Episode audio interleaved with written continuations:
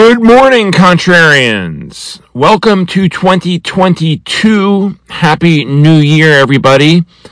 Hope you didn't miss me too much last week during my week off. It was quiet as expected. Very little happened last week, so I don't feel badly having taken it off. Didn't really need to update you on anything. But looking forward now to the new year. Of course, today is the first trading day of the year, and 2021 was a banner year for stocks, which, if history is any guide, means that this year should be good as well. To give some data around this, since 1950, when the S&P returned 25% or more in a calendar year, the following year stocks gained an average of 14%, 1 4. And 8 out of 10 of those years, roughly, about 80%, were positive. So, as we know, past performance is no guide of future results, but we do have some economic things backing this good cheer, if you will. Things look pretty good economically. Unemployment is low, very low basically just about we're just about at full employment. The uh, housing market is very healthy in the U.S. We've seen uh, very healthy gains in house prices. New constructions and, and housing starts are uh, at very high levels. Consumers are flush with cash, maybe not quite as much as they were last year when they got the stimulus checks, but generally pretty confident uh, looking at judging at least by the surveys. The only dark cloud is inflation. Prices have increased quite a bit, 6% uh, or so over the past year, more probably for uh, gas and, and other things. And the, but the Federal Reserve will embark on, or is scheduled to embark on interest rate tightening this year, which should hopefully help inflation. It may also kind of end the economic expansion. Uh, that too is what happens historically. But also historically, there is usually quite a, a lag before the higher interest rates take effect. And the early stages of Fed tightening cycle is usually, if not always, good for stocks. You can look at the period from 2015 through 2017 or 2000 5 into 2006, early 2007, as well as, of course, the late 90s, if you don't believe me. So that's where things are now. My personal view, for what it's worth, I think that stocks will have uh, will will gain this year, maybe not quite 14%. I think most of this will be in the first half of the year before interest rate hikes start to bite. I do think that the crypto party will end probably later in the year. That is my one big prediction. Um, I think that will be the first thing that goes here in this Fed tightening cycle.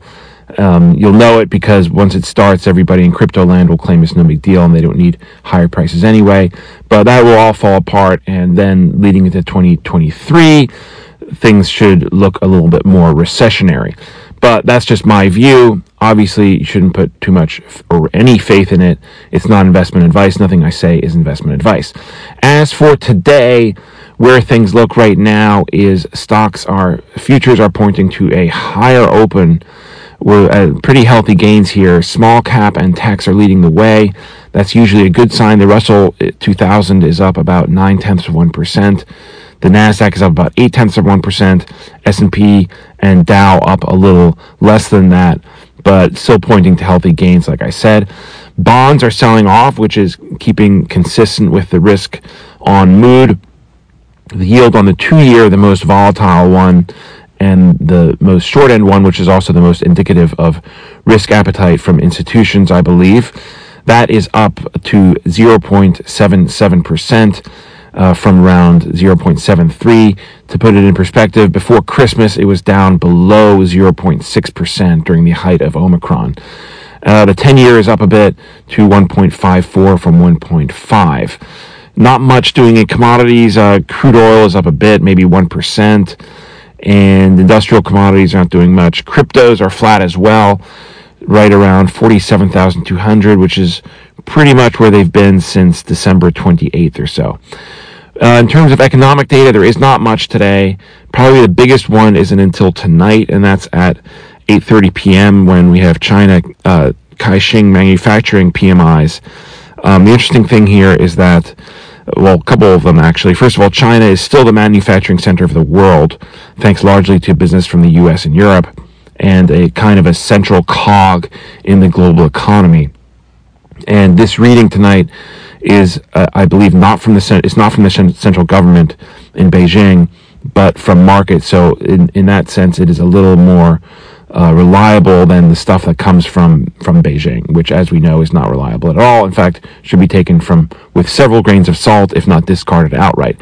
But this one tonight is is uh, from an independent outlet. Like I said, of course, they will also have pressure from the CCP, but whatever. For what it's worth, they're expecting.